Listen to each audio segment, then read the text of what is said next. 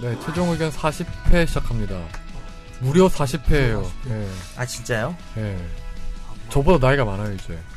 저보단 어리네요. 오늘 생일이시잖아요. 오늘 생일이시잖아요.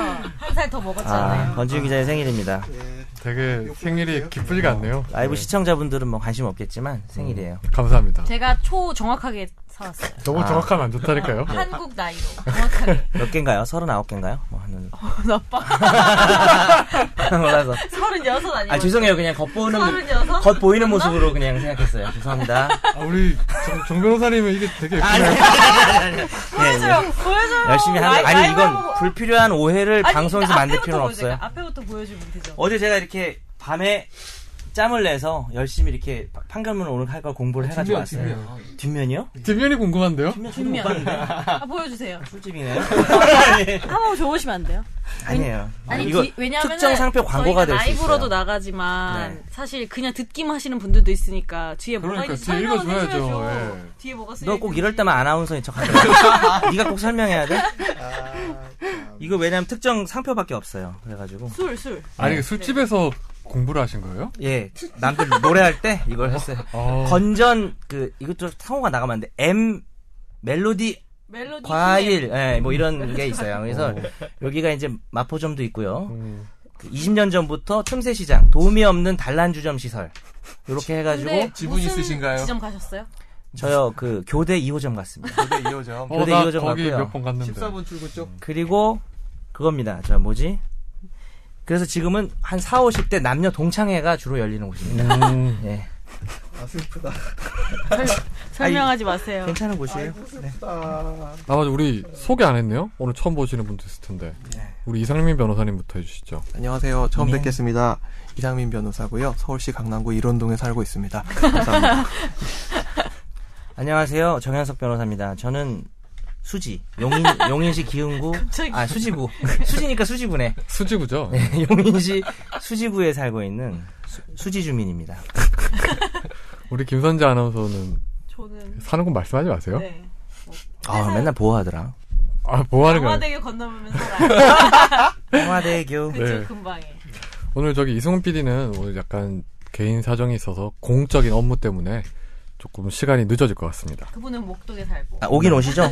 어, 그 장담 못 하겠네요. 예. 근데 장담을 못. 음, 오늘 청취자 사연이 세, 아, 두 건이 왔어요. 그리고 저기 팟, 팟빵에 게시판에도 누가 올려주셨던데 일단 음. 우리 김선재 아나운서께서 한번 첫 번째 질문부터 한번 해주시죠. 네. 저희 어머니가 아파트 내 상가에서 장사를 하시는데 맨 처음엔 같은 업종이 없었어요. 그러다 몇 년 전에 같은 업종이 밑에 층에 생기면서 손님이 나누어지다 보니 매출이 30% 이상 떨어졌다가 그래도 근근히 유지해왔는데 이번 달에 똑같은 업종이 또 들어온다네요. 같은 상가 내 세 가지 업종, 이거 막을 수 있는 방법이 없는 건가요? 아니면 그냥 어쩔 수 없는 건가요? 상가 번영회나 관리사무소는 모르쇠인 것 같습니다. 뭐 하러 있는 곳인지도 모르겠네요. 어머니는 한숨만 쉬시면서 이제 접어야 하나 하시는데 제가 뭔가 도움이 되고 싶은데 방법이 없어서 알아보다가 최종 의견이 생각나서 보내봅니다. 대처 방법이 있다면 부탁드립니다. 네. 결국은 같은 상간에 동종 업종이 하나가 생겼다가 또 하나 더 생겼다는 거잖아요. 더, 거기다 이제 하나, 하나 더 더. 생겨가지고 음. 세 가지. 그 이거는 어떻게 막을 수 있어요? 원래 계약서를 할 때 임대 계약을 할 때 예. 동종업종 제한 조항 이런 게 있지 않나요? 마, 원래? 그러니까 거의 다 있죠. 처음에 특히 처음에 분양받을 때는 동종업종 제한이 요즘 없는 계약서를 본 적이 없습니다. 그럼 이거는 보니까 그 시나리오를 두 개를 예상해 본다면 동종업종 제한 규정이 없을 경우에는 어떻게 해야 되는 거예요? 동종업종 제한 규정이 아마 있을 거라고 생각이 되고요. 네. 아파트가 뭐 30년 전에 지어진 저희 집, 뭐 이런 집이 아닌 이상은 네. 대부분 있을 텐데, 상가니까. 네, 아파트. 상가니까. 음. 요거는 업종 제한 규정에 대한 위반으로 내가 피해를 입고 있다는 내용을, 어, 굉장히 오늘 목소리가 전문가 같지 않나요? 예.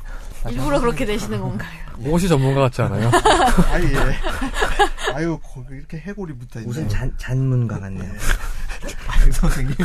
네. 라이브라 제가. 수지고 기 네, 네, 죄송합니다. 예. 처음에 계약을 하실 때 어머니께서 계약을 하실 때 계약 상대방이 있을 거란 말이에요. 아파트 상가 관리단체하고 계약을 하면서 자기네 이제 그 뭐 1층이나 2층이나 업종 제한 규정에 대한 이야기가 거기 분명히 있을 거예요. 그 내용을 바탕으로 자기가 그 그동안 이 업종 다른 업종이 들어오지 않았을 때그 경쟁 업체가 들어오지 않았을 때 기본적으로 한 달에 평균 매출도가 이 정도였는데 지금 이러한 상황이 발생한 이후에 어, 뭐뭐뭐뭐 빼고 나서 매출이 지금 이런 식으로 축 떨어졌다라는 것을 입증해서 이거야말로 소송을 해야 되는 사건이죠. 음, 그 손해배상 소송을 해야 되는 거죠? 그렇죠. 관리사무소를 상대로. 예. 그러면 이게 뭐 아까도 말씀드렸지만 그 동종업 좀 제한 규정이 없을 경우에는 그럼 따로 어떻게 이렇게 피해 보상을 하거나 보전할 방법은 없는 거예요 그러면요? 어, 없다, 음. 없다고 해도 있는 게 너무나 당연한 규정이어서 음. 없다고 해도 자기가 거기 임대차를 들어갔을 때 기대되는 어느 정도 매출과 현저하게 차이가 나서 나 차이가 나게 어떤 매출에 손해가 있다면은 법적 구제가 가능할 걸로 보여요. 근데 이게 무슨 그냥 관리사무소가 하루 이틀 하는 것도 아닐 것 같고 업종인데 이렇게 유사한 업종으로 판단 안 한 것도 아닐까요? 또? 그럴 수도 있죠. 지금 무슨 업종인지 안 나와 네. 있죠. 청취서에는 창 집가고 이자가야 뭐 이런 식으로 얘기가 된다면 이게 동종업종으로 애매하죠. 애매- 애매하게 곱창하고 한 막창 정도 되면 될 예. 음. 그렇죠. 텐데 막상이에요. 그냥. 창으로 끝나야 되는데 그렇죠. 이 작가야는 뭐 그렇죠. 이런 거 좋아하시잖아요. 아 선풀 좀 달아주세요. 그 갑자기 선풀을 왜요? 네? 아그저 악플 있었어요? 저 지난주에 저, 그, 뭐냐.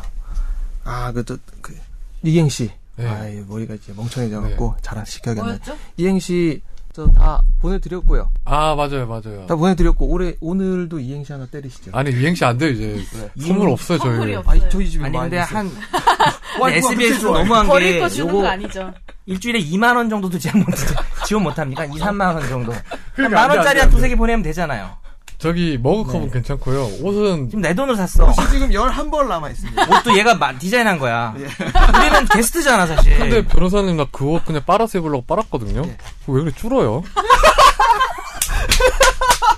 나 그 좀 그렇더라. 나 입으려고 봤더니 되게 줄어 그게 있더라고요. 대충만 알기 연구소잖아요. 네. 옷도 대충 만든 거예요.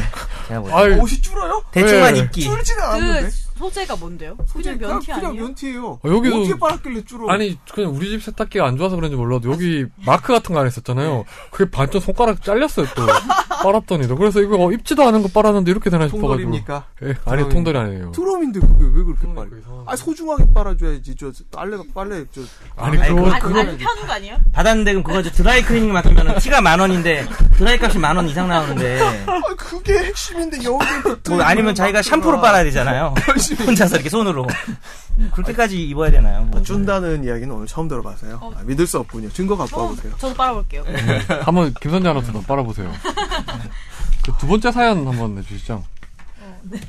아, 뭐 있어요? 어, 네. 김, 어, 김, 김땡땡. 연소제 피부에 좋, 좋다고 어떤 분. 네. 정말 불필요한 댓글. 고맙습니다. 김재현님. 김재현님께서 네. 안녕하세요. 최종 의견 항상 잘 듣고 있습니다. 이럴 땐 어떻게 하는지 몰라서 질문 보내보아요. 사촌형 아들이 올해로 11살인데요. 이 녀석이 아빠 명의로 된 게임에서 아이템을 240만원어치나 질러버렸다고 아, 합니다. 네, 많이 샀네. 나중에 통장에서 거금이 빠져나간 걸 알게 된 사촌형은 멘붕, 조카놈의 그릇과 기계가 참 호거리로군요. 참고로 저도 어릴 적에, 이게 뭐예요? 아, 어떻게 읽어요? 56K 이거? K 56K K 56K. 모뎀? 이렇게 읽으면 돼요. 네. 달고 흐뭇한 사진을 정말 요즘 사람이구나. 수위는 수위는 맥주집 달력 정도 수집하다가 전화세가 50만 원 넘게 나와서 겨울날 맨발로 쫓겨난 과거가 아무튼 안부 전화를 했는데 사촌 형이 마치 날아있는 백성 모양 징징거리길래 물어봤더니 그런 일이 있었다고 얘기해 주더라고요. 근데 사고침 조카놈은 미성년자인데 이거 돈 다 내야 하는 거 맞나요? 아이디 명의가 아빠라서 어쩔 수 없는 건지 전에 최종 의견에서도 게임 관련 방송 하신 적 있어서 재밌게 들었는데 이럴 땐 어떻게 대처해야 하나요? 아, 이거 완전 오지게 당했네요. 이거 참. 일이고요. 나라를 오지고요. 어지고요. 예. 어떻게 해야 돼요, 이거? 변호사님. 아, 구제 방법이 잘 없을 것 같은데, 네? 이거는요? 이거는 그렇죠. 민법 저 7조 예, 7조 1항 살펴보면 그 소위 말해서 제한 능력자. 네. 민법 5조입니다. 예? 형사법 하는 분이 무슨 제한 능력자의 속임수 얘기하려고 아 하는데요. 속임수 아 예. 죄송합니다. 네, 좀 영향이 아, 있어가지고 또 부끄럽겠네요. 돌아있죠 뭐. 네. 예. 그러니까 아버지인 척 속이고 예. 아버지인 척 속이고 결제를 한 걸로 이제 보이는데 아이 그 게임 아이템 스마트폰으로 결제하고 혹은 아버지 주민등록번호, 어머님 주민등록번호 옛날에 쓰셔본 적 없으십니까? 당연히 있죠. 있죠. 외우고 있죠. 그러니까 아버님이 저희 아버지가 이제 예를 들어서 있어요? 성인 사이트 가입을 딱 해- 했는데 예. 이미 가입하셨습니다. 뭐 이런 일화들이 있었죠. 아버지는 아, 우리 아버지가 그랬다는 게 아버지 아니라. 팔았어. 아버지 팔았어. 아버님이 그랬다는 것 아니, 그러니까 예를 들면 아버지 이름으로 막 떨리는 마음으로 했는데 이미 가입한 회원입니다 이렇게 나온 그런 일화가 있었죠. 김선재 아나운서는 언제 부모님 비밀번호를 쓰셨어요? 그러니까 미성년자 때는 네. 음. 뭐 미성년 인증 같은 거 보고 싶은데 못 보니까 그냥 왜 하나 뭐- 외워뒀어. 뭐요? 되게 당당하게 얘기하니까 건전한 얘기 같은데 아닌 것 같은데 내용이. 어, 잘 기억은 안 나요. 뭐 야한 영화가 약간 야한 장면이나 영화 결제 같은 거. 아니 뭐 쇼핑 이런 거 했겠죠. 쇼핑 무슨 아니 무슨 쇼핑을 무슨 하는 쇼핑을 얼마 했길래? 음. 모르겠어요. 아. 뭐. 알면서 여름에 민 민크 코트 산 거 아니야? 엄마 이름으로. 사촌형 아들내미가 크면 이제 김선재 아나운서가 되는 거죠. 아 그럼 조용하게 되는 거죠? 예. 야, 이거 어떻게 해야 돼요 변호사님? 그러니까 제한 능력자라고 해서 이제 미성년자잖아요. 미성년자의 거래는 취소를 할 수 있는데 근데 예외적으로 민법 7조 살펴보면 제한 능력자가 속임수로서 자기를 능력자로 믿게 한 경우에는 행위 취소할 수 없다. 취소권이 제한이 되는데 지금 이 내용을 살펴보면 음. 아드님이 아빠인 척하고 결제를 했을 거예요. 아 아이디도 아빠 명의. 아이비도 왜냐면 아빠는 자기 아이디면 미성년일 수 있으니까. 네, 이게 아예 소액 결제가 안 될 테니까 아빠 아이디로 했다라고 나와 있진 않은 거고. 아버지 네, 아이들 아버지 했을 때. 아이디로 아, 나와 있는 거. 그게 왜냐면 요즘에 하도 예전에 이런 일이 많아가지고 게임 아이템을 그 휴대폰으로 결제할 때 되게 여러 장치를 많이 해놨었잖아요. 네. 그래서 이 장치를 그럼 이 11살 꼬마가 다 이렇게 아. 동의, 동의, 동의 누르고 이랬던 건데. 그래서 이게 게임 업체에다가 다시 돌려달라 이러기에는 좀 약간 한계가 있을 것 같아 보이네요. 근데 미국에서는 애플사에서 네. 환불해 준 적이 있습니다. 수, 억 아, 원의 그래요? 돈을. 예. 그런 적이 있어요. 어, 그거는. 수억이라서 근데 주는 거예요. 아니 그러니까 이제 합계 음, 환불해 줘 가지고 음. 350억인가 하여튼 뭐 그 정도를 미성년자가 결제한 거를 그렇게 한 적도 있는데 우리나라는 뭐 그렇게 하기엔 좀 힘들 것 같아요. 안타까운 일입니다. 얼, 얼마예요, 피해가? 240만 원. 음, 제가 최고 많이 훔쳐본 게 집에서 저 엄마 지갑에서 10만 원까지 훔쳐갔는데 240만 원이면 뭐 10만 원 이상은 왜 본인만의 기준이 있나요? 10만 어, 원 10만 원 이상 넘으면- 훔쳐가면 걸립니다. 왜? 아, 걸려서. 걸렸죠. 10만 원 이상을 10만 원을 훔쳐가면 이제 어머니가 아 무슨 저 어머니가 10만 원까지밖에 못 쓰시는 데 10만 원 이상만 걸려요. 왜. 저는 5만 원까지 훔쳐 훔쳐갔는데 초등학교 어. 용도가 때, 뭐였어요? 초등학생 때 인형 뽑기 중독된 거예요. 어. 그래서 5만 원을 가져간 거예요. 근데 저희 엄마는 되게 둔해서 모르는 거예요. 음. 너 어떻게 걸렸냐면 인형을 뽑은 거예요. 어. 무슨 돈으로 했냐? 어, 무슨 돈을 했냐. 근데 제가 네. 또 거짓말에 거짓말 한 거 더 한 거죠. 그래서 음. 친구 거다 이렇게 했겠죠. 근데 그 친구한테 엄마가 전화했는데 친구 음. 거 전혀 모르는 얘기를 해서. 미안한 얘기인데 인형을 5만 원어치 뽑았나요? 어떻게 얼마어치 뽑은 좀 거예요? 몇 개 뽑았어요. 아, 몇개 뽑았어요? 좀잘 됐나 봐요. 우리가 좀 방송 유명해지면 이게 바로 내일 네. 헤드라인에 그 모바일 저 뭐야 네, 어릴 텐데.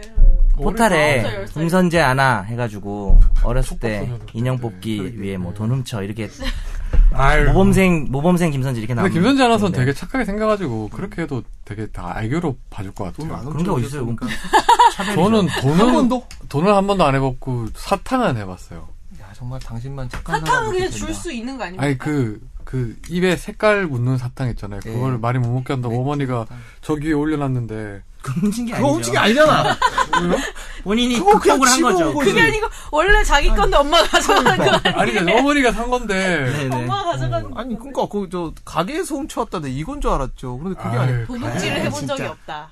우리는 그러니까 친족 상돌이란 게 있어서 우리는 훔쳐도 뭐 상관도 없어. 뭐 아무것도 안 되는데 이 사람은 나쁜 사람이니 하려고 그랬는데 어휴 어, 역시 세 아, 진짜 바- 번째 바른 네, 분이네. 예. 네, 바른 분이시네. 아유 네. 바른 사람은 예, 아닙니다. 생일 다시 한번 축하드리고요. 감사합니다. 그 세 번째 질문은 저기 팟, 팟빵 게시판에 올려놓은 건데 지금 제가 소개를 해드릴게요. 그 홍만표, 진경준 등 정관 형, 정관 및 현관 예우에 대한 보도가 되고 있는데 궁금한 점이 있습니다. 그 사시 합격자나 로스, 로스쿨 졸업생 중에서 검사장급 이상 올라가는 인원이 몇 명인지 정말 영화 내부자들의 조승호 대사처럼 배경이나 인맥이 없으면 올라갈 수 없는지 검찰의 인사 체계에 대해서 질문드립니다. 그리고 정 변호사님의 연수원 성적이 상위 9%라고 하셨는데 왜 검사를 거치지 않고 변호사가 되셨는지 궁금합니다. 라고 했는데 일단 두 번째 질문 정 변호사님 뭔줄 알아요? 뭐 연수원 성적이 상위 9%인데 왜 검사가 되지 않았는지를 질문하셨는데 뭐 다른 결격사유가 있으셨죠? 아니 왜왜 그런 눈으로 보세요 농담이고요. 네.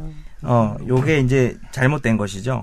사법시험 성적하고 연수원 성적이라는 게 있는데, 음. 사법시험 성적이 합격자 상위 9%였고요. 들어갈 때. 우선 연수원 성적은, 공개 안 해도 돼요. 예.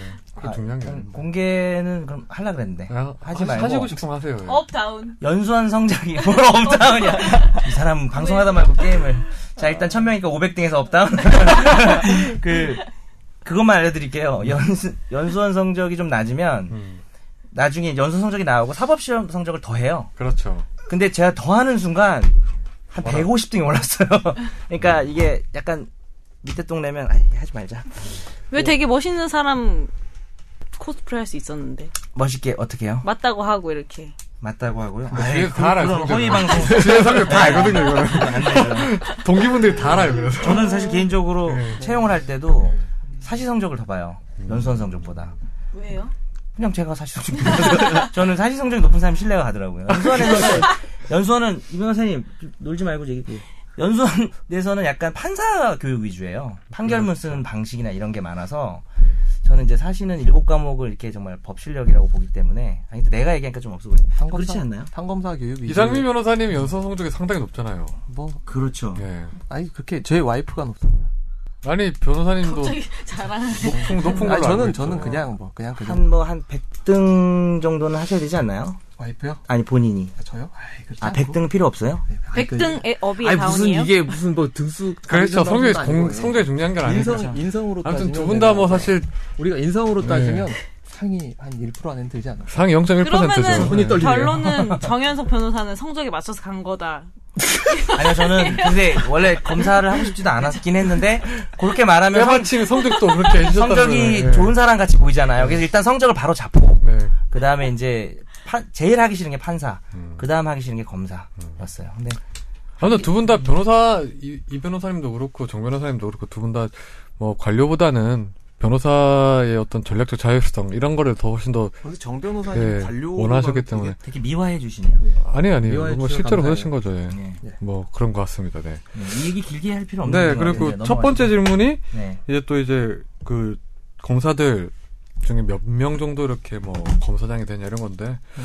우리나라 검사장 같은 경우에 46명이잖아요 지금요. 예. 46명인데 정말 얼마 네. 안 되고요. 네? 뭐 고검장 포함해서 고검장 9명 포함해서 요즘에는 100명 인간해요 한 해? 한 해 100명 좀 더 합니다. 그러면 뭐 10%안 되겠네요. 예.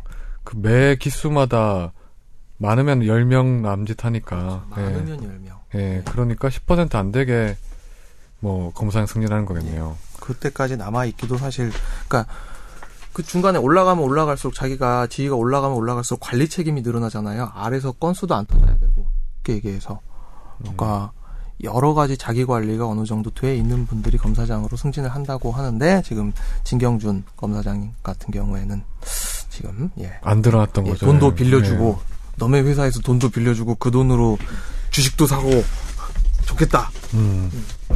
그리고 좀 전에 뭐 검사장이 되려면 조승 내부자들이 나오는 것처럼 조승우처럼 뭐 인맥이 없으면 안 되냐 이런 건데 이거는 막 반드시 그런 건 아닌 것 같아요, 그렇죠? 예? 뭐 그건 검사장들 된 사람들 중에 보면 뭐 학벌이나 뭐 집안 이런 거 집안을 봤을 때 뭐 소위 말하는 로열 패밀리가 아닌 분들도 있고 하니까 반드시 그런 건 아닌데 뭐 또 어느 정도 없다고 있겠죠. 아예 없다고 있다고 할 수는 단정하기도 없겠죠. 지역 분배 이런 게 또 없다고 할 수. 아 지역은 확실히 존재하는 것 같아요. 예, 뭐 TK, PK, 뭐 지역 호남, 예. 분배는 뭐 나쁜 건 아니죠. 지역 안배라고 하죠. 안배. 분배는 뭐 예. 나쁘지 않은데 뭐 그거는 확실히 존재하는 것 같아요. 예.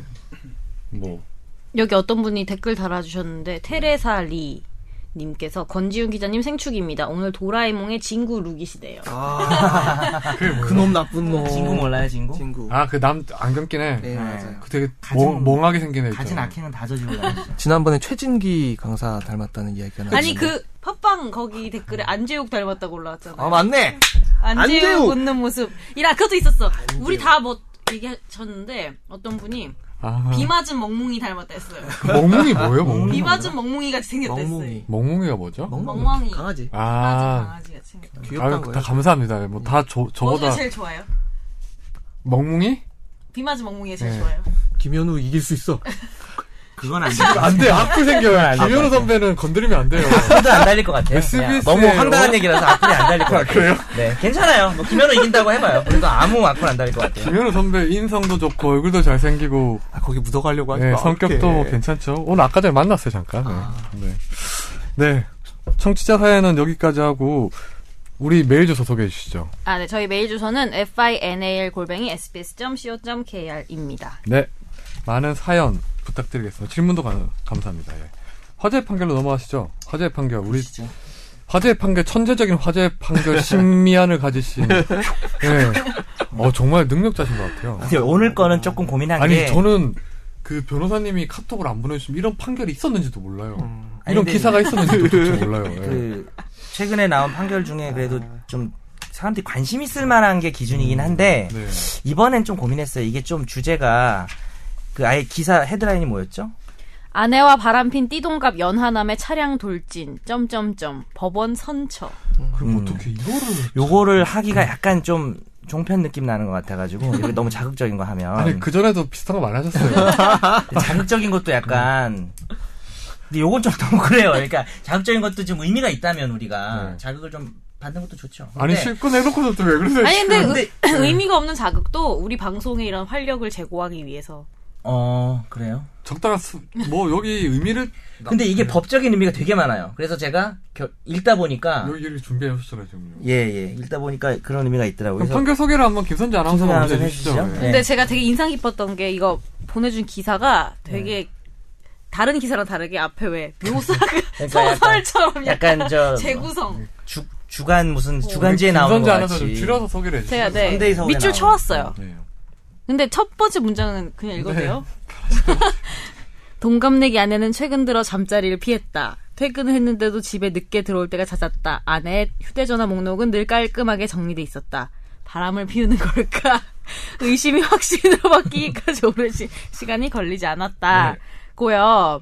이제 회사원 A씨 35세가 아내가 어떤 남자랑 휴대전화 카톡을 하는 걸 보게 된 거예요. 근데 알고 봤더니 그 남자가 아내 전 직장 동료 B씨인데 23세. 음. 자신보다 12살이나 어린. 그래서 아내를 옆에 누구 태우고 누구보다 네, 12살 어리다 나왔어요. 본인과 아내. 본인과 아내 본인과 아내가 동갑이에요. 예. 10살이긴 한데 하여튼 네.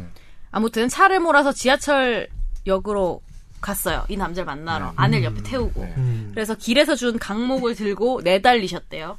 그래서 음. 뒤통수를 수차례 가격하고 골목에서 엑셀레이터를 밟아서 그대로 들이받고 음, 그다음에 이 B 씨가 그래서 범퍼에 치이고 또 내려가지고 강목을 휘두르고 결국 B 씨가 왼손 중지는 일부 절단되고 머리는 피를 심하게 흘리는 등 피투성이 깬 채로 기절을 했대요. 음. 그래서 갈비뼈가 부러지고 머리가 깨지는 등 부산으로 전치 8주의 진단을 받았는데 예.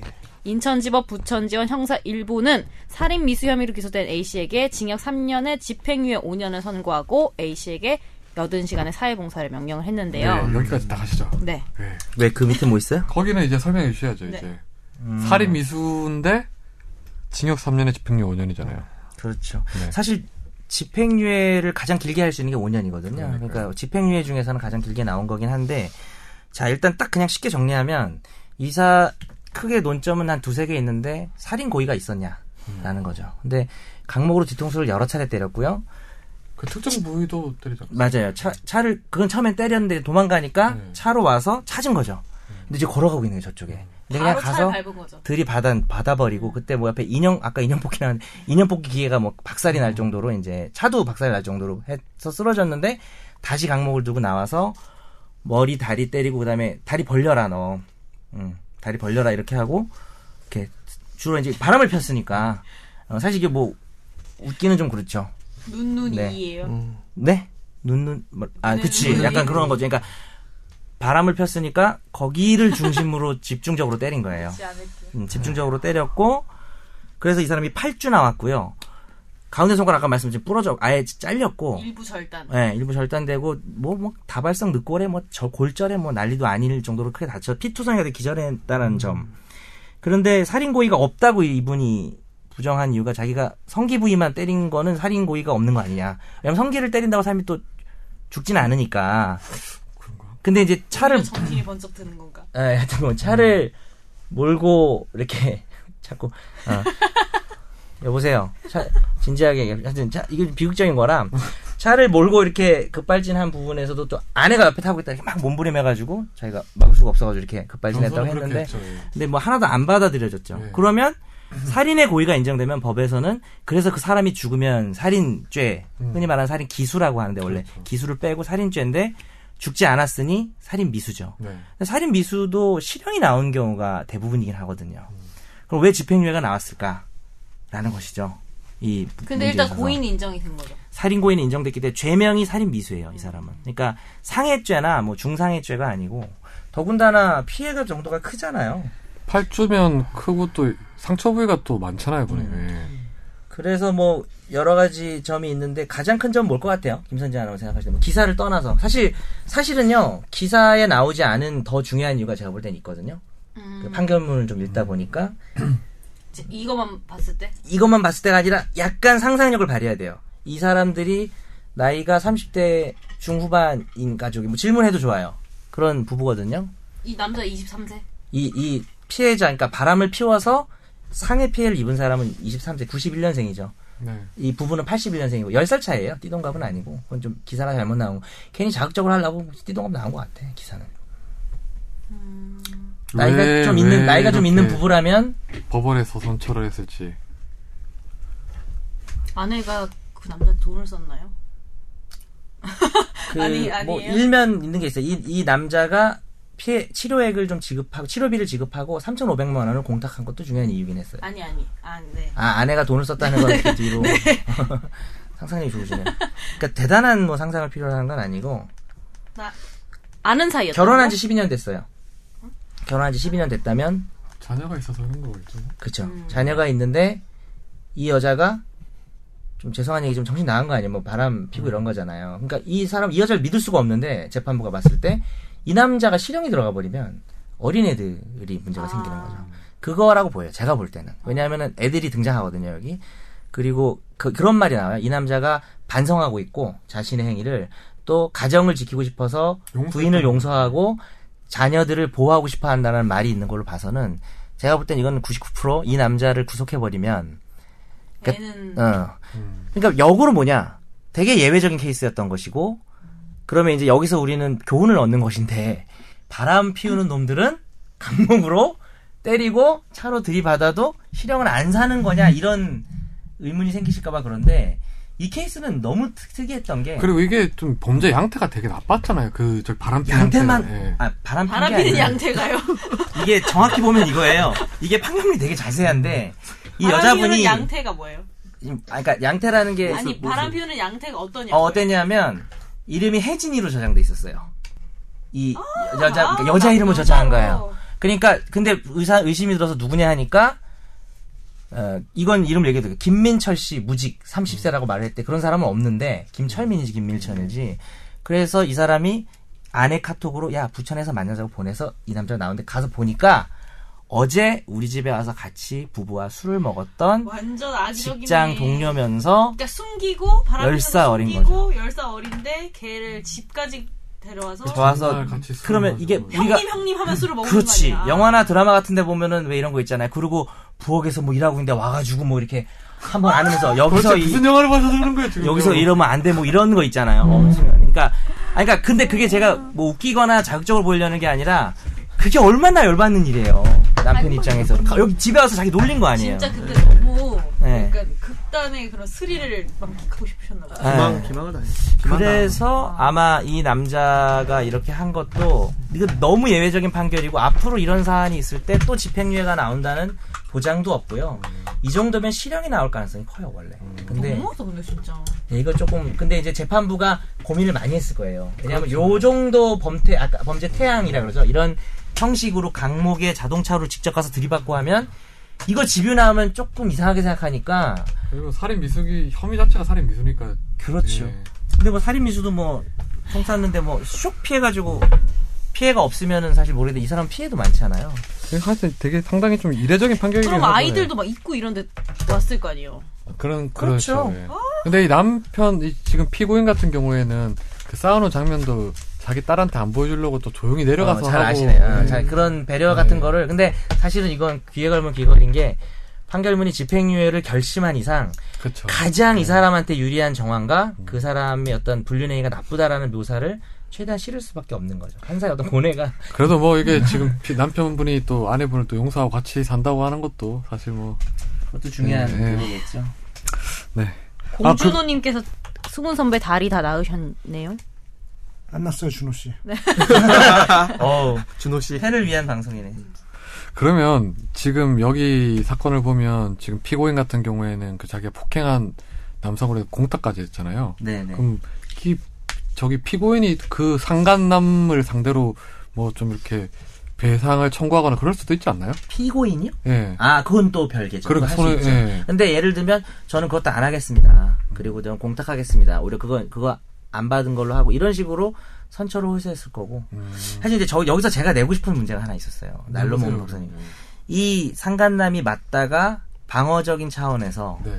공격을 해서 네. 이 남편이 다쳤으면 네. 정당방위가 될 것이냐 이걸 사실 내고 싶었거든요. 정당방이 될 것 같은데요. 정당방위 어, 뭐 강목으로 때리는 것에 대해서 강목으로 맞서가지고 뭐 그런 정도의 어떤 뭐 전치 한 3주 4주 정도 상해가 났다. 그 정도면 정당방위 되지 않을까요? 이게 사실은 얼마 전에 도둑 뇌사된 음. 경우도 정당방위 인정 안 됐잖아요. 이거 있었던 사건은 아닌데 정당방위 인정 안 된 가능성이 커요. 어, 예전 진짜. 예전부터 그 형법학에서 독일에서 정부의 반격이라는 주제가 있어요.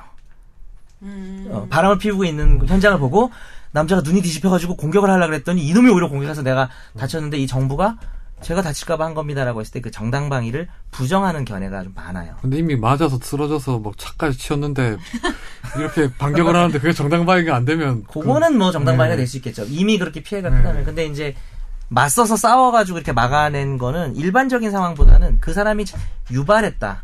그 남편의 공격을 너의 책임 있는 행동을 유발했다고 해서 그건 진짜 정당방위를, 유발한 것 네, 정당방위를 상당히. 근데 이, 이 판결이 그래또 특이한 점이 보통 간통 현장을 목격했을 때 눈이 뒤집혔을 때 이런 부분을 많이 선처를 해주는데 이분은 사실 목격은 아니고 불러낸 거죠 자기가. 근데 딱 와보니까 어제 걔야. 그래서 이제 그런 근데 부분. 사실 어제 걔만 아니었어도 되게 이성적으로 했을 스타일인 그럴 수도 있어요. 어제 저녁 술 먹은 사람이 어. 어제 바로 전날.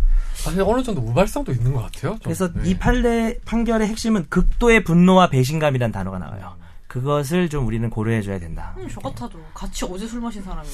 결론이 적절하다는 생각이 좀 들 수도 있는 것 같아요. 제가 네, 봐도. 뭐 어느 정도 수용 가능한 것 같습니다. 집행유예. 아무튼 이번 거 같은 경우에 살인 미수지만 집행유예를 아, 아홉 서- 선고한 배경이 있으니까 그 점을 좀 우리 청취하시는 분들 알았으면 좋겠네요. 뭐 이제 댓글을 한번 볼까요? 댓글이 어, 되게 저조하네요. 네. 뭐 좀- 김재현님이 중국에서 실제로 잘랐던 케이스도 있더라고요. 아 예. 아무리 저조해도 그런 건 좀 안 읽으면 안 되나요? 트위터를 해주세요.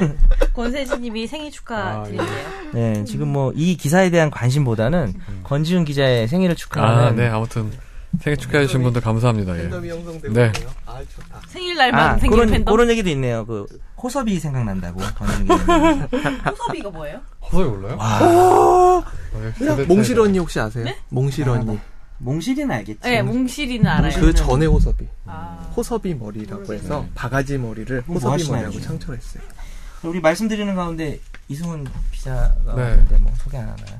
이성훈 PD. 굳이 소개를. 아니, 다리- 뭐, 다리는 좀 다리 괜찮으신가요? 간다고요? 안 괜찮습니다. 아파요. 아픕니다. 아유, 아직도 하고 계시네요. 금방 날 것 같이 그때는 얘기를 했었는데 생각보다 오래 가는 게 혹시 의사 말을 잘 안 들은 거 아닌가요? 의사 말을 들은 적이 없죠, 의사 양반. 의사가 뭔가 말한 적이 없어, 저한테. 아, 의사가 말을 안 했어요? 아니, 병원을 가지 아 않았어요. 병원을 안 갔어요? 아 그래요? 아니 너무 너무 민간요법 아니에요? 좀 병원을 가셔야 될 것 같은데. 인간의 치유력을. 아 그 지팡이 짚고 다니 다 민간요법이었던 거예요 이때까지? 지팡이는 그냥 지팡이 후대한테 뺏은 거예요. 첫날은 냉찜 냉찜질, 둘째 날부터 온찜질이라고 하던데 그렇게 하셨나요? 안 찜질 안 했는데요. 그럼 뭐 호랑이 기름이라도 바르셨나요? 호랑이 기름이 특효인데. 아, 호랑이 기름 아직도 나와요, 그게. 네, 그거 그거 바르고 눈 비비면 쥐약이에요. 꼭 해드릴게요. 내가 금요일에 손에 호랑이 이름을 세수하고 가서 너 그러다가 네가 먼저 화장실 가가지고 큰일 난다. 음. 소변 보다가. 알겠습니다. 오늘 예. 청취자 사연하고 화재 판결은 여기서 마무리하겠습니다. 2부에서 찾아뵙겠습니다. 빰빰빰빰. 빰빰.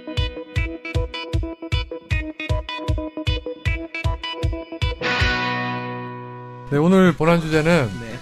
대한민국 국민이라면 한 번씩 다 경험해봤을 경험해봤어요. 아주 소중한 네. 경험이죠. 네. 네. 뭐 한 달에 뭐 피해액만 117억에 달한다는 거객님? 보이스피싱입니다. 어. 김선재 아나운서는 전화 많이 와요?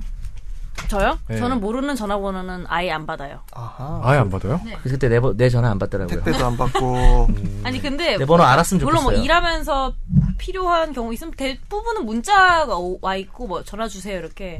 그냥 대부분은 음. 그건 어떻게 생각해요? 뭐 좀 딴 얘기지만 처음 모르는 전화는 왜 안 받아요? 그 모르는 번호 무- 무서워요. 무서워서 무서워서? 그냥 뭐 혹시 전화 받으면 결제될 것 같고 막 우로 튀어나오고 전화기에서 아, 전 남친이거나 이럴까봐. 일이 생겨서 여기다 전화를 할 때 예를 들어서 뭐 소개팅이든 업무상 아, 처음 네. 연락을 해야 될 때 네. 문자를 안 하고 바로 전화를 하는 게 어. 예의가 좀 없다고 생각하시나요? 아니 어때요? 예의가 약간 없다기보다는 좀 애매한 것 같아요 그게. 조금 불편하죠. 아, 불편한 그러니까 거. 다른 먼저 분들은 문자를 어때요? 보내야 돼요? 아니 뭐- 모르는 사람이랑 통화를 한다는 게 조금 불편한. 음. 일단 본인은 받질 않으니까 그런 일이 없을 건데 아, 그죠. 저는 어떤 때는 지금 전화드려도 될까요라고 예의를 갖추는데 그냥 귀찮을 때 그냥 그러니까 저는 뭐 걸어버리거든요. 그게 제일 좋은 것 같아요. 뭐 처음에는 문자 해서 어디 어디서 봐요 하고 아 지금 소개팅 얘기하는 거예요? 아, 그 소개팅 아. 아, 여러 가지 예를 들었는데 요즘 뭐 소개팅 많이 하시나 봐요. 안 하는데 소개팅 할 주 때는 1회 어디서 봐요 딱 정하고 음. 더 이상의 대화를 하지 않고 그날 가서 얘기를 직접 보고 나누는 게 그게 제일 깔끔하지 않나요? 그치 스포일러 없이 네. 이상민 변호사님은 안 당해봤었죠? 저도 보이스피싱. 아니, 보이스피싱 전화는 많이 받죠. 전화는 많이 오죠. 요즘에도 와요? 요즘에도 가끔 옵니다. 가끔. 그때 이제 재밌게 봤죠. 녹음하고 해- 어떻게 이래서- 해요? 받을 때마다 사람들 대응이 다 다르잖아. 이승훈 PD는 어떻게 하는지 궁금한데 일단 받으면 어떻게 시간 해요? 있으면은 이제 저 그런 뭐 수사기관입니다 헬멧 같은 데도 하면은 없고. 그럼 뭐라 그래요? 아, 수사기관 요즘 그러니까- 수사기관 별로 없고 근데 완전히 뻥치는 게 왔다. 예, 예, 전 같은 경우에도 예전 같은 경우도 오면은 뻔히 이제 보이면 뭐라 그래요? 열심히 이제 봤죠. 아 예, 아유 저 후- 저 어디서 그렇게 제가 험한 일을 겪었는데 아유 그러셨구나. 혹시 아, 리액션 해주면서 즐기는구나. 아니 그러니까 그거는 재밌어요, 솔직히. 얘네들의 패턴을 좀 익히고 싶은 것도 있고 아 제 주변에 실제로 당한 케이스가 있었는데 저 고등학생 때인데 그때 한창 고3 때라서 핸드폰을 다 걷어갔어 음. 학교에서 그러니까 핸드폰이 꺼져 있을 거 아니에요 근데 이 엄마한테 전화를 애가 한 거죠 애가 그랬다 근데 납치됐다. 음. 음. 엄마는 핸드폰을 걷어간 줄 모르고 꺼져 있으니까. 어. 꺼져 있으니까 진짜 된 줄 알고 돈을 실제로 붙였던 그러니까 그거 경우가 많죠. 있었어요 그렇죠. 일본에 이제 그 일본이 사실은 그 사기 선진국 뭐 우리나라 이제 사기꾼들이 일본에서 대부분의 수법을 배워요. 그래서 예를 들면 우리나라에는 유행을 안 했지만 나야나 사기라든지 뭐 이런 식의 다양한 수법의 사기가 있거든요. 그런 사기 수법을 익히려면 구로 사기라는 그 검은 사기라는 만화책 드라마 뭐 이런 게 있거든요. 음. 그걸 보시면 다양한 사기 수법을 배울 수 있는데 사기라는 거는 기본적으로 걸리기가 되게 쉬워요. 왜냐하면 사기가 그냥 이런 우리가 피싱이라고 하는 이런 사기들은 음. 신뢰가 동반되지 않은 상태에서 치는 사기잖아요. 근데 대부분의 사기는 그 대부분의 사기꾼들은 서로 간에 신뢰를 쌓는 게 제일 우선이에요. 신뢰를 쌓은 다음에 그 신뢰를 바탕으로 사기를 치니까 당할 수밖에 없는 거죠. 그 저는 이제 일반적으로 전화를 받으면 그냥 끊어요. 귀찮으니까. 아 그래요? 오늘 사기 되게 궁금하더라고 뭐 네, 어떻게 끊어. 할지. 모든 전화를요? 어? 그냥 이제 뭐- 이게- 아, 사기 아니, 그러니까 전화. 이게 끊는다 할 것도 없이 난 그냥 아는 끊어버리는 사람 거. 전화 전화 전화 다시 이 걸면 전화를 앞으로 그렇게 끊어주지. 나 김선지에 뜨면 딱 봐서 여보세요 하면 딱 끊는 거예요.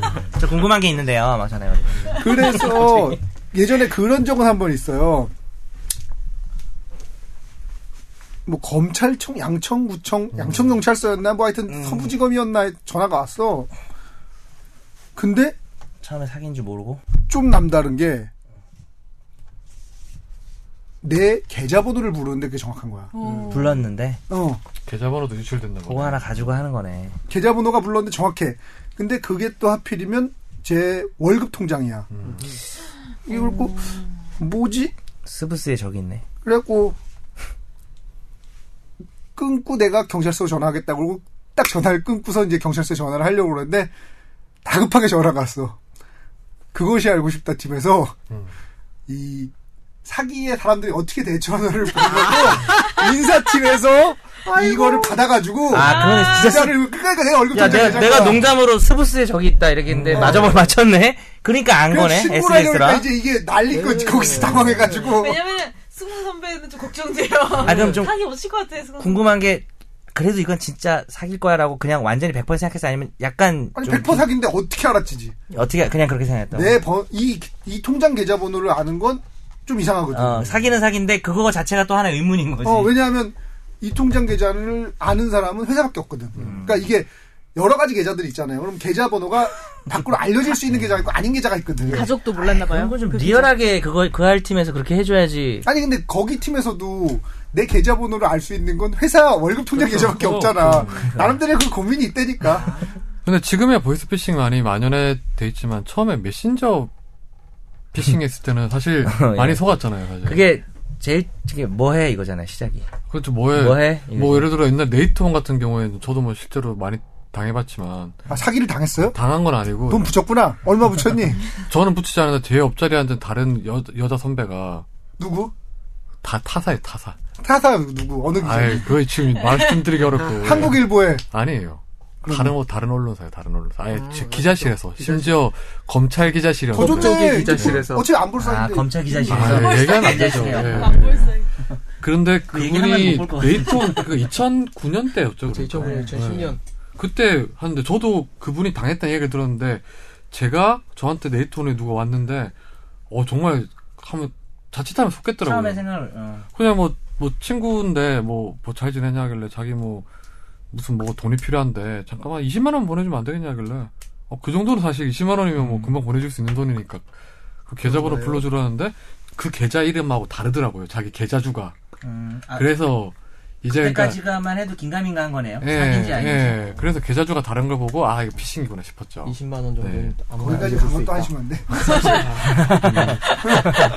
근데 지금 뭐, 이상민 변호사님이 준비한 거, 준비한 건데, 이거, 알바 구직자, 이거는 사실 좀 소개 좀 해주실 예, 필요가 있겠더라고요. 중요한 예. 얘기죠. 네. 올해 지금 5월 3일에 금융감독원이 취업 미끼로 한 보이스피싱에 대해서 그 소비자 주의보를 발령했는데요. 경보를 발령했는데 이게 요즘에 알바몬이라든지 그러니까 알바 사이트들 많이 있잖아요. 좌플래닛, 알바몬 이런 알바 구하는 사이트에서 알바생들, 직업 구하는 구직자들의 그런 심정을 이용해서 이 대포 통장 자기가 보이스피싱 자금을 돌려막는 데 쓸 대포 통장을 마련하는 예, 피해 사례가 수십 건이 접수되고 있습니다. 올해 1월부터 3월까지 1분기에 금융감독업 불법 사금융 피해센터에는 51건의 피해 사례가 접수됐고요.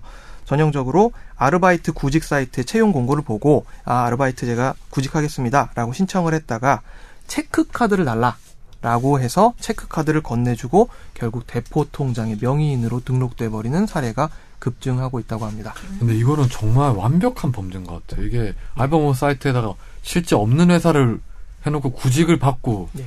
그러면 이제 구직자 입장에서는 보내고 예. 이러면 자기에 관련된 정보를 다 알고 있는 상황이니까 그렇죠. 모든 거 다 알고 사기를 칠 수 있는 거 아니에요? 이 경우는 본인이 금전 피해를 직접 입는 경우라기보다는 그러니까 통장 명의가 이용당하는 그렇죠. 이용당해서 저 어떻게 통장 되는- 이 불법 통장으로 거기 이제 등록이 되면 등록이 되면 네. 자기가 시- 앞으로 금융 거래에 문제가 생기는 거죠. 뭐 금융질서 물란행위자 이런 식으로 등록이 된다면서요? 그렇죠. 그럼 이거는 이 사람 같은 경우는 아무 책임이 없는 거 아니에요 일단?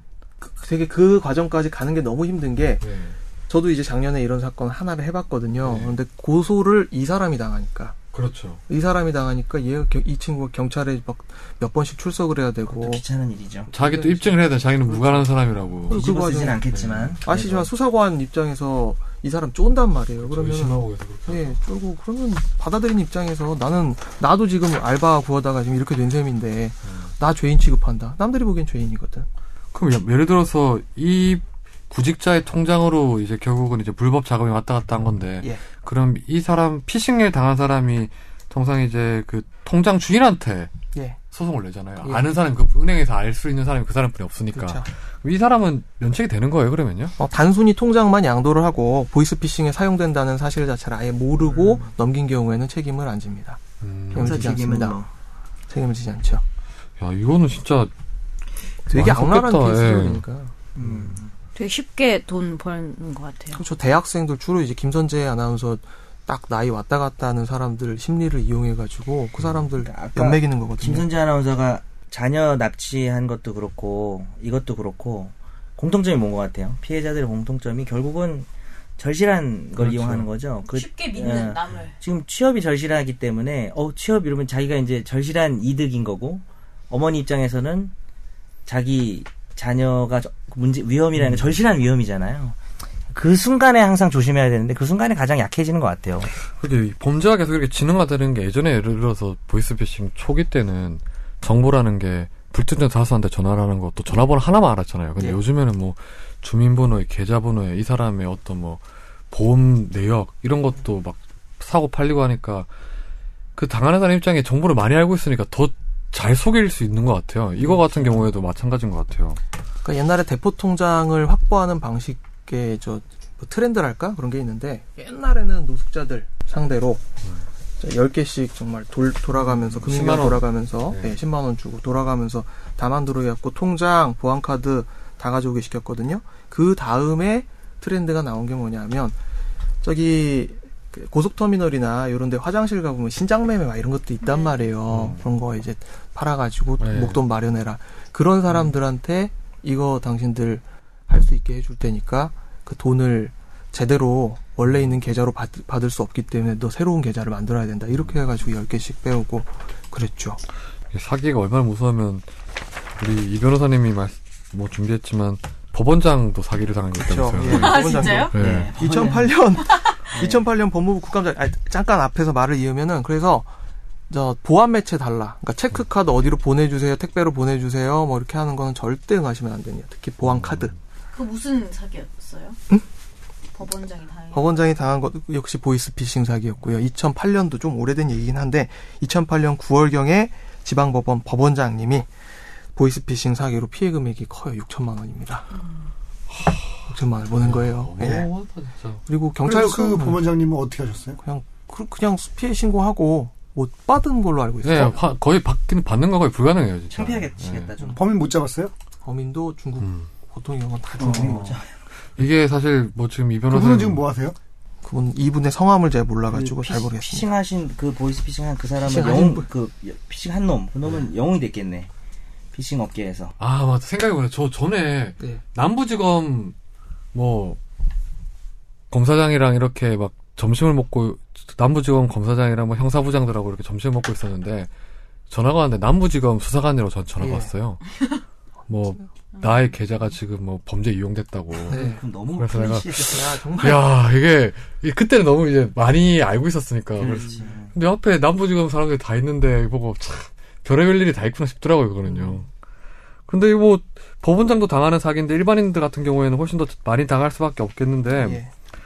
그 보이스피싱이 어떻게 진화됐는지 이 변호사님 한번 설명을 해주시죠. 예, 그동안. 보이스 피싱의 정식 우리나라 용어는요, 전기통신 금융 사기라고 하고요. 이 전기통신 금융 사기가 관련이 되면 정말 여러 사람이 피해를 많이 보거든요. 특히 통장, 통장 밀려준 사람, 예, 옛날엔 전자금융거래법으로 처벌을 했는데 이런 사람들의 통장에 묶여 있는 돈을 다시 돌려받는 환수 절차가 굉장히 문제됩니다. 그래서 그런 부분을 빨리빨리 이쁘게 해결하기 위해서 2011년도에 전기통신 금융사기 피해 방지 및 피해금 환급에 관한 특별법이라는 통신사기 피해 환급법이라는 법이 제정이 되었죠. 그런데 이제 일본에서 아까 이승훈 PD님이 말씀해 주셨지만 2000년대 초반부터 자식빙자에서 노인들한테 사기를 치는 나야나 사기, 오래오래 사기라고 하는- 올해 올해요? 예, 올해가 난데 난다. 이제 그게 나를 가리키는 말이 여러 가지가 있는데 이제 부모 자식 간은 단말로 할 거 아니에요. 나야 이거 있잖아. 저예요가 아니고 그게 이제 올해 올해다. 남자들이 이제 자기를 가리킬 때 많이 쓰는 말이죠. 그럼 이거는 목소리는 그러면 애들로 하나? 아니 보통 이제 노인이- 대학생 아, 그 정도 노인 상대이면 잘 못 알아듣죠. 못 어, 알아들으시죠? 그 우리 옛날에 노래 중에 오래 오래 오래 이것도 그 이거예요?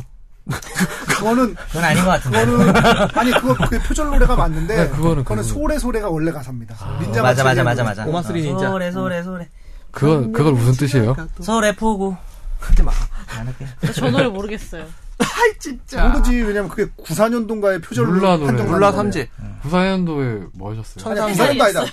그 94년도에 96년도 정도인 3살이었어요. 것 같다. 95년도 96년도 제가 그래가지고 중학교 때 그걸로 보니까 말아먹고 그 다음에 쓰리포로 3-4. 돌아온 이현도가 어. 살려줬죠. 쓰리폰 알아요. 그 현도 형이 삼 사. 삼라.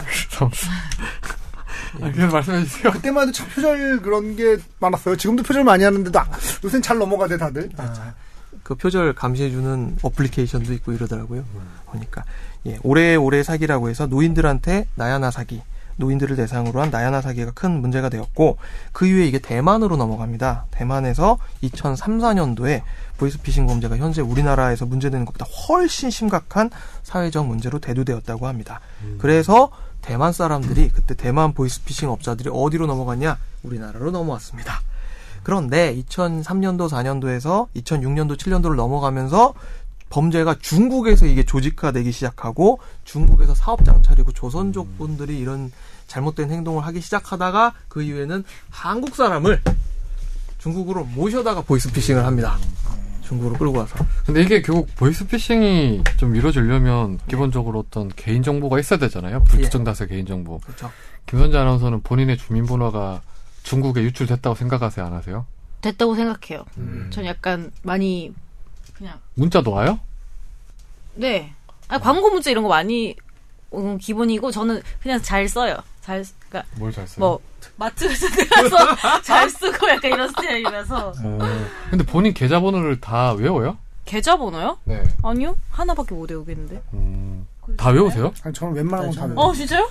숫자 잘 못 외우는데 계좌번호 하나 정도는 외워야. 한 개, 한 개.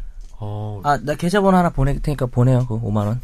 아, 맞다. 5만 원 갚아야 되는데. 5만 원 5만 빌려서 아, 원 빌렸는데. 악덕 야, 채무자. 치사하게 오늘 악덕 채무자예요. 변호사 돈 많이 벌잖아 하고 아니 자기보다 지금 20살 가까이 어린 애한테 그래도 받고 싶냐 5만 원이 쪼잔하긴 아유 받고 싶다, 임마.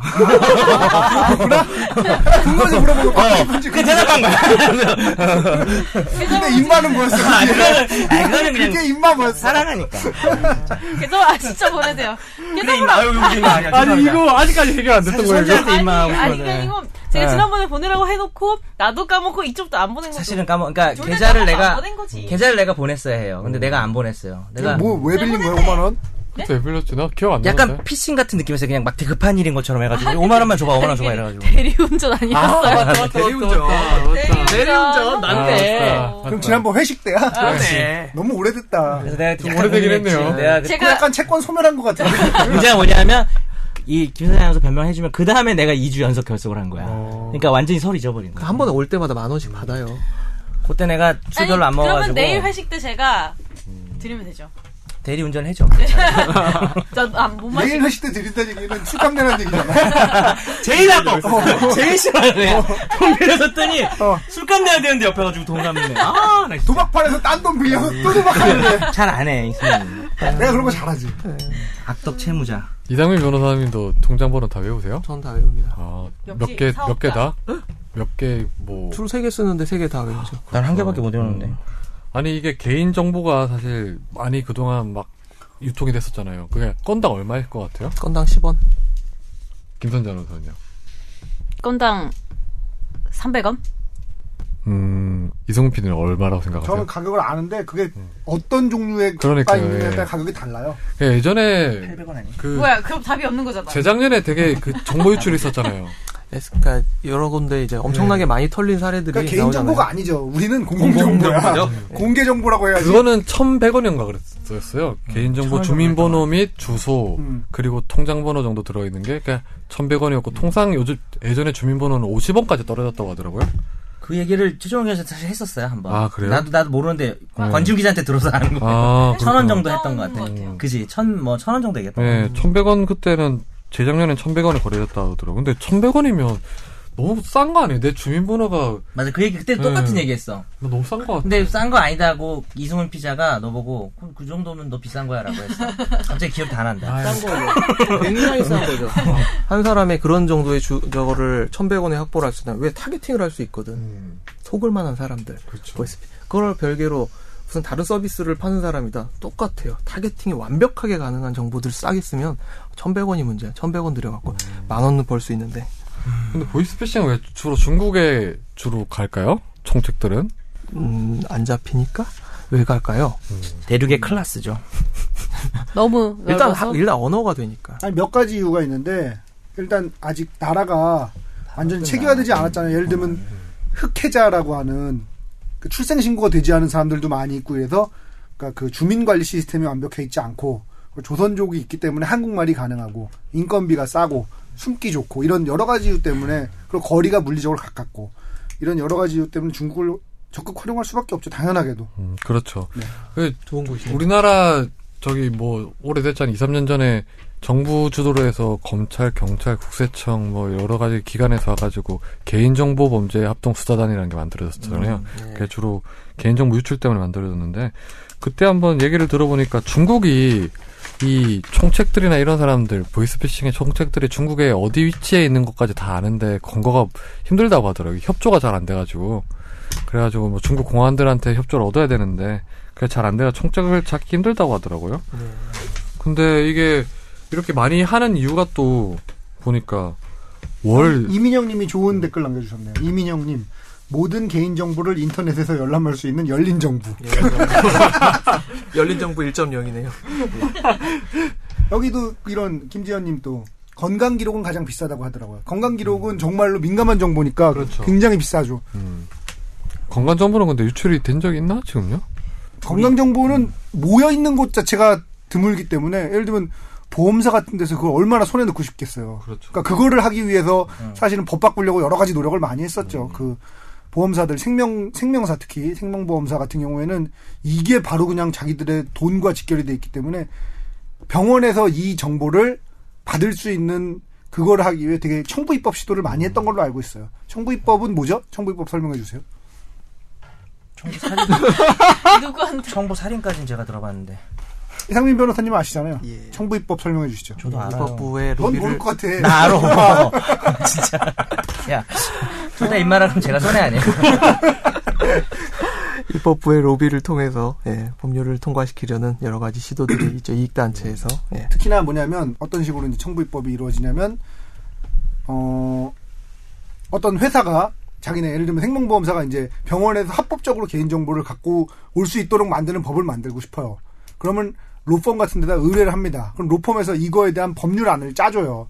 법률안을 짜주고 이 회사에서는 법률안 짠 거를 이제 돈 주고 사오는 거겠죠. 돈 주고 사오고 국회의원을 한 명을 섭외를 해요. 그럼 국회의원 한 명을 섭외를 해가지고 국회의원이 이제 이 입법안을 제출하게 만들어요. 그리고 뭐 통과되도록 몇 군데도 로비를 하겠죠. 그러면 뭐냐면 이 국회의원의 경우에는 자기가 입법을 했기 때문에 자기의 실적이 돼요. 돈도 받고 입법 실적도 세우고 좋죠. 그리고 이 회사는 돈 들여서 더 큰 돈을 벌 수 있으니까 좋고. 그러니까 이 내부에 있는 사람들의 이해관계가 맞다 맞떨 딱 맞아 맞아 떨어져 가지고 굉장히 이런 일들이 그러니까 기업에서 많이 벌인 걸로 알아요. 로펌은 또 로펌대로 돈 버니까 좋고. 음.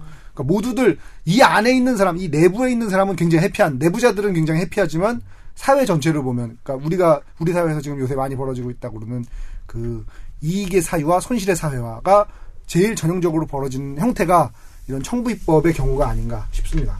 예, 로펌의 입법 법제팀이 있죠 그래서 그 뭐 댓글이 하나 있어서 좀 제- 댓글을 그냥 댓글로 상담해드리려다가 차 차지은님이 그 현재 사기로 고소한 사람이 구속 중인데 민사 소송은 언제쯤 하는 게 좋을까요? 이렇게 그냥 물어보셨기 때문에 그거 나중에 대답해 주시죠. 예. 나중에 대답하려고요. 예, 그러시죠. 본인 불량 네, 예, 약간 그- 지금 후달린 아, 그런 거 없어요. 저. 적절한 방법으로 후달리다가 왜 나와 거기서 그 일단 뭐 지금까지 이제 뭐 피싱 사례나 예. 지난 뭐 주말에 네. 이런- 대구를 다녀왔는데 아, 대구는 여성분들이 거칠더라고 이렇더라고 느낌이 대구분들 다 저 어. 같아요.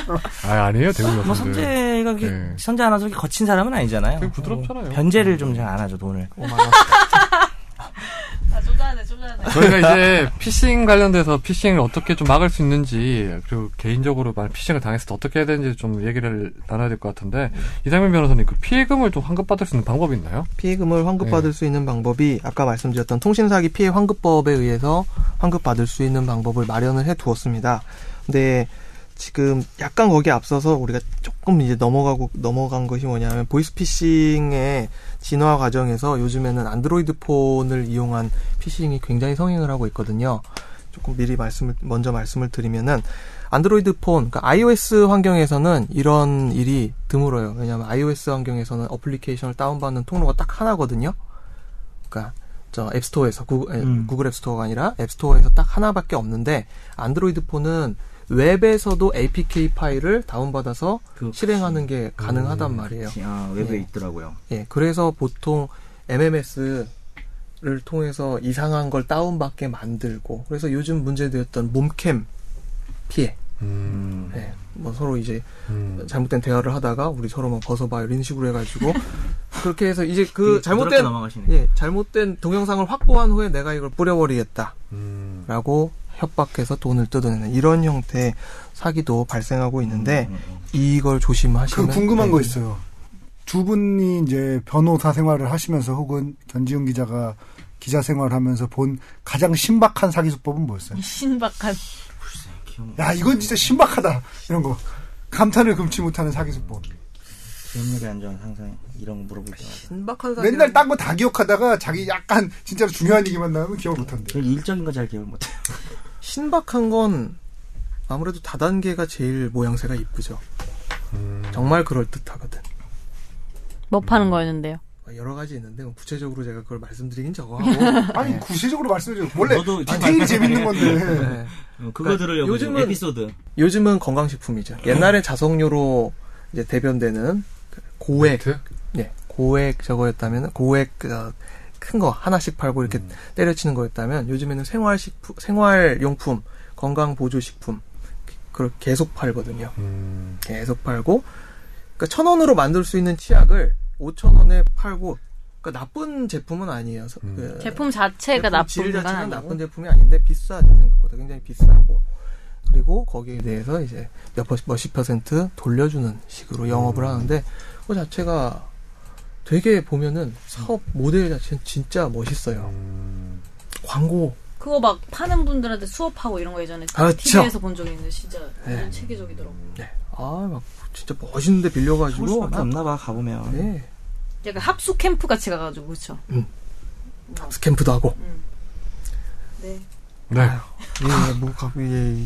아니 뭐 신박하네요. 예. 예, 저 일단 방법 말씀해 예. 주세요. 예. 어, 최근에, 최근이라고 하긴 그렇네요. 작년 1월 15일에 서울중앙지방법원에서 금융사기 파밍 피해자들이 파밍이라는 게 또 파밍, 스미싱 여러 이게 보이스피싱의 유형이 있는데 파밍 피해자들이 신한은행 등 금융기관을 상대로 제기한 손해배상 청구 소송에서 이용자 34명에게 총 1억 9천 100만 원 정도를 배상하라는 15% 정도의 일부 승소 판결을 내렸습니다. 총 다 합해가지고요. 이게 파밍이 뭔지를 다 아시겠죠, 이거는요? 예, 파밍, 스미싱. 음. 예. 파밍 뭐 은행하고 홈페이지와 비슷한 데를 만들어 가지고 이제 어. 피싱을 하는 그런 거잖아요. 예, 예. 예. 음. 그러니까 은행 홈페이지랑 거의 똑같이 생겼는데 네. 들어가면 보안 카드 번호 싹 입력해라 이런 데들 있지 않습니까? 그런 식으로 주소를 뭐 이렇게 한 글자만 바꿔놓는다든지 예. 예를 들면 뭐 우리은행 주소가 이제 W O O R I B A N K인데 W O O O R I B A N K 우리 이렇게 해 놓으면 진짜로 그냥 잘 몰라요. 굉장히 유사하게 만들어졌기 때문에 모를 수밖에 없어요. 주소 그 오자 하나 잘못 친 사람들이 들어오게 유도하는 거죠. 그렇죠. 근데 이거는 은행한테 과실을 인정하는 이유가 뭐예요? 아 은행의 무과실 책임을 규정하고 아. 있기 때문에 어, 그또 스미싱, 파밍 여기서 한 단계 더 업그레이드된 게 메모리 해킹이라고 있는데요. 컴퓨터의 메모리에 해킹을 해가지고 아무거나 치더라도 어떤 주소창에다가 어떤 주소라 치더라도 그 페이지로 들어갈 수- 들어가 버리도록 신한은행을 검색해가지고 신한은행 정식 홈페이지로 들어갔는데도 불구하고 자기가 음? 정작 랜딩하라는 페이지는 그 스미싱 페이지 음. 아, 그쪽으로 랜딩을 음, 진짜. 하는 형태로 하는데 요거는 어떻게 할 수가 없어요 그거는 어르신들이 그거 뭐, 뭐 잘못해가지고 그런 현상이 발생하는 게 아니거든요 그러면 예. 이 경우에도 은행에서 어느 정도 이제 그 책임을 져야 된다, 일종의 결과 책임을 져야 된다 이런 건가요? 예, 그러면? 결과론적으로는 네. 두 사람 그러니까 상대방 사이에서 돈을 맡긴 사람과 보관하는 사람 사이에서 보관한 주체 사이에서 과실 책임이 문제되는 경우에 서로가 과실이 없는 경우가 있거든요 이런 식으로 그런 경우에는 금융기관이 무과실 책임을 져야 한다 다만 이 케이스에서는 그러한 어떤 문제들이 그동안 많이 발생을 했잖아요. 어디 들어가면 보안카드 전부 입력하지 네. 음. 마세요. 뭐, 전, 뭐 해달라고 하면 그런 거 하면 안 됩니다라고 되게 많은 계도 활동을 했음에도 불구하고 이런 사기에 걸렸다는 점을 감안해서 그 은행의 책임 비율을 10에서 20%로 제한을 했어요. 음, 그렇구나. 굉장히 조금 배상을 해준 아주 거죠. 고전적이긴 한데 우리 김선재 아나운서가 이 보이스피싱 대처법을 한번 다 아는 내용이겠지만 10개 있어요, 10개. 1번 금융거래 정보 요구는 일절 응대하지 말 것. 현금 지급기로 유인하면 100% 보이스피싱. 자녀 납치 보이스피싱에 미리 대비. 어떻게 대비하지? 이거는 뭐 앱을 깔아야 되나? 음. 참 이건 요즘에 애기들 그러니까 이게 팔 자녀랑 찌르는 연락이 것도 안 될 순간을 알고 이렇게 하면은 진짜 답이 없는 거죠. 만약 연락해서 애가 아, 그러니까 학교에 맞으면 있는 시간에 보통 한다니까요. 학교가 있는 이런. 시간, 학교에 있는 시간에 음. 개인 금융 거래 정보를 미리 알고 접근하는 경우에도 내용의 진위를 확인. 피해를 당한 경우 신속히 지급 정지 요청. 유출된 금융 거래 정보는 즉시 폐기. 예금 통장 및 현금 체크카드 양도 금지. 발신 전화번호는 조작이 가능함에 유의. 금융회사 등의 정확한 홈페이지 여부 확인 필요. 전자금융사기 예방 서비스 적극 활용. 네. 음. 여기 좀 전에 지급 정지 나왔는데 네. 이거 예를 들어 피싱에 자기가 낚였다 생각하면 바로 지급 정지를 요청하는 게 낫죠. 예. 그러면 이제 그 돈을 뺄 수가 없는 상황이 되니까 묶여 있는 상태가 되죠. 음. 그거를 찾는 거는 그 이후의 사정인데 네. 일단 묶어 놓는 것 자체가 너무 중요하니까. 이제 대처법도 나왔지만 이제 좀 궁금한 게 이상민 변호사님, 그러니까 이거 원고 있는데 오늘 안 한 건데 왜 물려고 그래? 아, 울지 마. 울지 마. 울지 마. 여러분들 응원에 힘입어서 계속 얘기할게요. 전화 받으면 돈 나가요 이거 있잖아요. 예.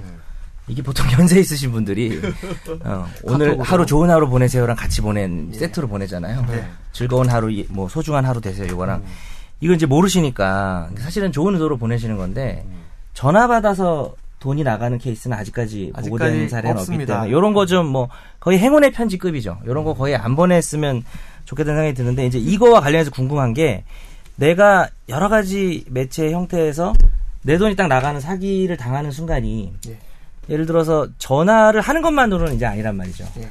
근데 문자 메시지 같은 거 아까 APK 뭐 얘기했지만 문자 메시지의 링크를 클릭하면 예. 클릭하면서 바로 그냥 돈이 나가는 그런 경우도 문자 메시지 있나요? 어 그런 있지 경우 않나요? 그런 경우는 그러니까 그 APK 파일을 다운 받은 다음에 그게 제일 궁금할 보통- 것 같아요. 음. 예, 그 해당 전화번호로 소액 결제를 요청한 다음에 그 소액 결제 인증번호가 있지 않습니까? 네. 그 인증번호를 끌고 와요.